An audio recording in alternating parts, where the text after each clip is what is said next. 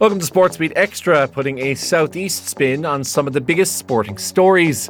This week marks the return of the first of major football league, with Germany's Bundesliga restarting behind closed doors on May 16th.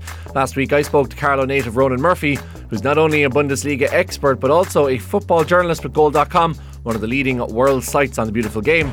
We spoke about many things both home and abroad, but first I asked him about how the German top flight were intending to make this all work. Hope you enjoy the German FA president or the German Football League president, Christian Seifert, he kind of had a press conference and went over an hour. It was kind of surprising that it took so long, but because of all the questions from the journalists, kind of wondering how they're going to make sure players don't get coronavirus and things like this. So they're they're hoping that at the earliest on May 9th that the Bundesliga and, and the second and third division in, in Germany can come back. But that's the that's what the German Football League are hoping for. But it still needs to be approved by the government. So the government have a meeting next Thursday where they will maybe pick their own date for it to go back. So people are expecting it mightn't be as early as May 9th, but it could be May 16th is when German football could come back. And what they're hoping to do is have behind closed door matches, or have a limited amount of people in the, the stadium between staff and players and media and medical people like that. There's going to be tests for the players every couple of days. There's the people are going to get their temperature checked when they go into the stadiums. And if fans decide that they want to try and gather around the grounds outside, the match will be abandoned, and the, the team, whoever's fans are responsible, that, that team will get a loss. So it's it's it's kind of they're trying to work hard to make sure that people don't spread the infection and that the fans won't turn up at all. Yeah, because we, we did see that um, outside Parc de France. I think PSG were playing, I can't remember, I think it was a Champions League game on the Wednesday. Um, Borussia Dortmund. It was against Borussia Dortmund. I knew it was against a German team, but I just couldn't remember who it was, which, as I was saying, it's, it's kind of uh, ironic in a way, or coincidental at least, anyway. Um, so, you know, I mean, we saw those kind of images of, you know, thousands of people outside the Parc de France, probably doing an even worse job of social distancing than they would if they were inside the ground. Um, so I, I suppose, you know, like do you think that it's it is going to be an issue? Like if we see both sets of fans turn up outside the ground, are, are the Bundesliga just going to be able to null points for both teams, or, or like do you think it's slightly ambitious? I, I wouldn't think so. I suppose because Germany and German clubs have such a kind of close affinity with the fans, they have the 50 plus one rule, which means 50% of the club and one extra vote must be owned by the fans. So you don't see kind of Saudi Arabian billionaires buying teams in Germany. So because of this, the, the clubs and the fans kind of have a close connection. So the fans are so so invested in the team. I think that they're going to try and stay at home and they won't go to the matches and they won't attend it because it means so much to them because they, they are so heavily involved and it's actually maybe part of their livelihood as much as anything else. What do you think will be the biggest kind of stumbling block here? Because I mean, uh, you're talking a max of 322 people at any game, but if even one of those is positive for the virus, there's an opportunity that they might spread it to everybody else. Like, what's the biggest logistical challenge for the Bundesliga? Yeah, it definitely has to be making sure there's enough tests, and then what happens when someone does get a positive test? Because at the moment, what was happening is that the whole team would go into quarantine. The Bundesliga um, teams have been in training for the past few weeks, but if someone did get a positive test, they would go into the whole team would go into quarantine. But now they're looking at not doing that. But you kind of have to wonder that if someone does test positive and they test positive just after they played in a match, how the other the opposition teams will feel, especially because we know football's a contact sport. Uh, they, they've banned handshakes and team photos and stuff like that. But it's impossible to keep the players away from each other, especially corners and free kicks and things like this, where there's lots of pushing and pulling and touching in the box. So it's it's going to be hard to kind of implement a, a, a kind of proper strategy to what will happen if someone does test positive. We know that, like obviously, the the you know the Germans are absolutely football mad, and some of the some of the best supporters in the world, um, hands down. But just generally in the country, how is this being kind of received? Are people positive of the fact that it's coming back, or do people feel that it's slightly kind of an irresponsible move? It's a bit of both. I think people who are involved in football, kind of in a closer capacity and people who are working in it wanted to come back, obviously, because it affects their income and affects their jobs, and they're kind of afraid that clubs go, could go under, like they are in. There's possibility in Ireland and in England of happening. So I think people on on that kind of backing are are hoping it does come back. But at the other side of things, there are, are big fan groups. Unsere Kurve, who they're one of the biggest kind of fan groups in in Germany. It's an association with different fans from all different clubs. They've released a statement during the week saying that they don't want football to come back because without without fans, football is really nothing. It's just a kind of a, a TV entertainment show. It's not really football to them. So I think the hardcore fans are, are strongly against it, but it would be a nice distraction maybe for the people who aren't as hardcore to have something to watch at the weekends and maybe some part of their livelihood kind of come back.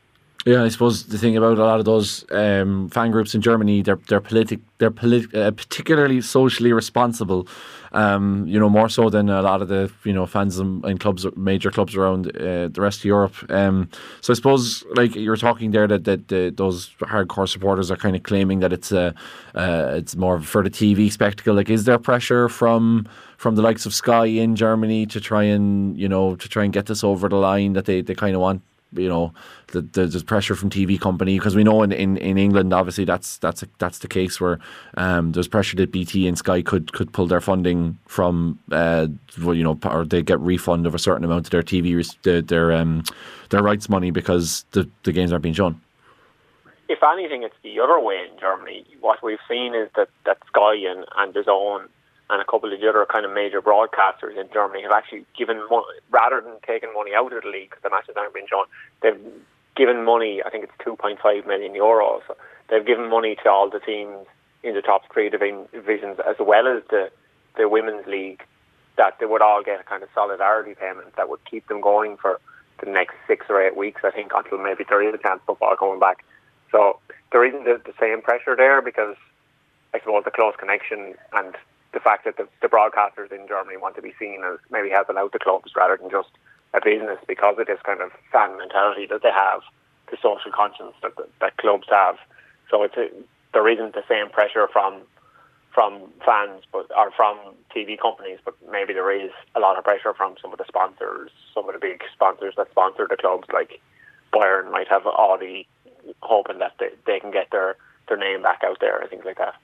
Um, there was a nice little segue this morning. I was thinking about it before I was going to talk to you because Gary Rogers, uh, the Dundalk goalkeeper, said he'll be keeping an eye on um, the Bundesliga. We know that the, the National League Executive Committee um, are looking at it. I know you're a big League of Ireland fan yourself, um, like myself. So, I mean, what like what does this uh, what's happening in Germany? How do you think could it, could it affect the League of Ireland? Because we are seeing those same conversations happen now. You know I know the FAI are, are, are, looking into the possibility of playing games behind closed doors and having some sort of live streaming but um, you know a lot of people saying that really financially for clubs that just isn't viable.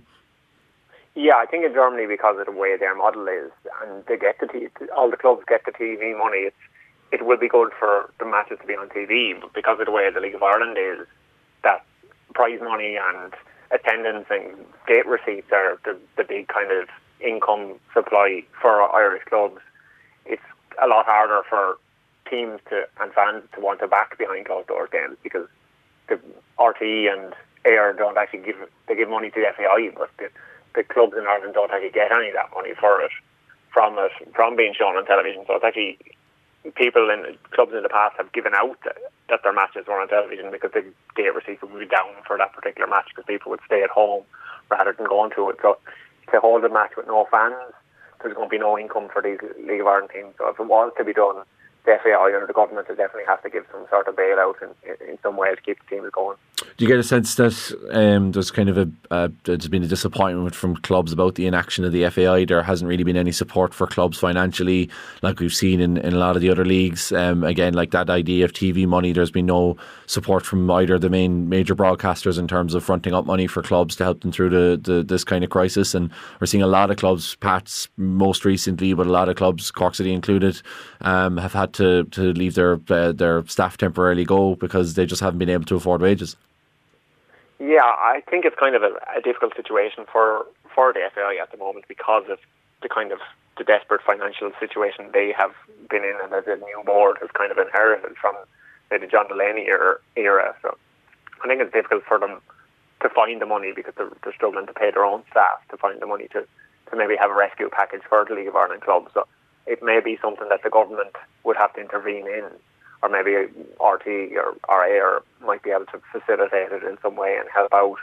I think it's going to be difficult for the FAI to find the money, so it'll have to be found somewhere else.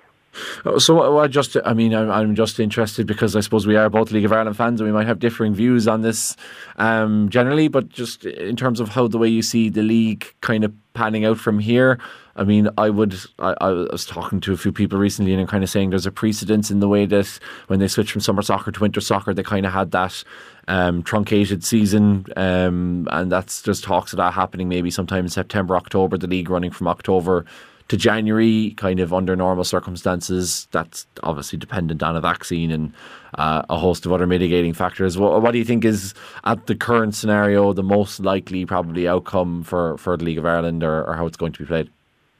I think the League of Ireland maybe benefits it a lot because it's a summer season at the moment compared to maybe the Premier League, which is trying to finish the season and get a new season started, whereas the League of Ireland has the entire rest of the year maybe to finish the current season. They could even decide to start next season a bit later, maybe push it back to May or something. To so there, there's plenty of scope to finish the league, and because there's even less teams in, in the League of Ireland, they, they could cut the, the number of fixtures down. So there's there's plenty of solutions there as soon as we kind of get a, get better grasp on things and how how reality will come back in Ireland, and then we might be able to figure out should we have maybe a 22 game season or something like that rather than the, the current one. And I think all clubs would be would be on board with that to try and get this season finished and maybe go into next year and, and kind of start again with a, a clean slate. I suppose finally, Ronan, um, just um, your own role. Obviously, um, you know it's made much more difficult by the fact that there's there's barely to any football out there at the moment. Um, how are you finding kind of that adaptation, and how how have Goal themselves kind of adapted to this new way of of doing things without? There's absolutely no fresh content there at the moment.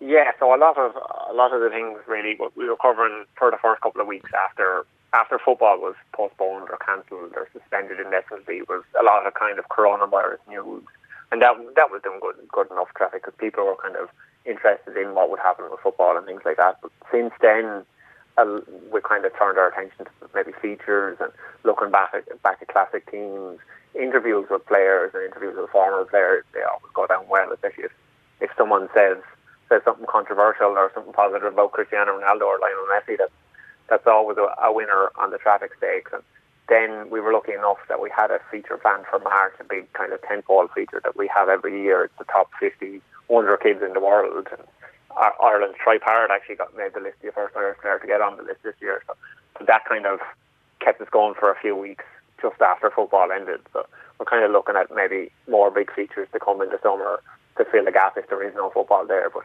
obviously, the return of German football, if that comes back next month, that would really get kind of give us a chance to get get back to, to writing news and covering matches again, and that would be fantastic. Yeah, and I suppose um, finally, and you, you, just you know, uh, what's what's the plan now? Uh, you say that there's obviously features coming in the summer and, and a little bit of German football, but has goal kind of has there been? Uh, you know, have you had to really kind of change the structure of anything, or you know, has as are you in a position where you can kind of just carry on doing what you're doing, and that'll kind of tide you over until kind of football does get back to somewhat normality? I think because we kind of have a big social media output and things like that, we are kind of able to maybe paddle paddle the water a bit better than some of the other companies are, and we haven't had to make, have as many cutbacks as maybe other other companies have yet. But I suppose the, the thing is, the longer fo- we go without football, the more chance there is that there will have to be kind of cutbacks or how we operate will have to be looked at. But at the moment, we're kind of trying to carry on as normal, and it's it's kind of so far so good, and we'll just see what happens down the line.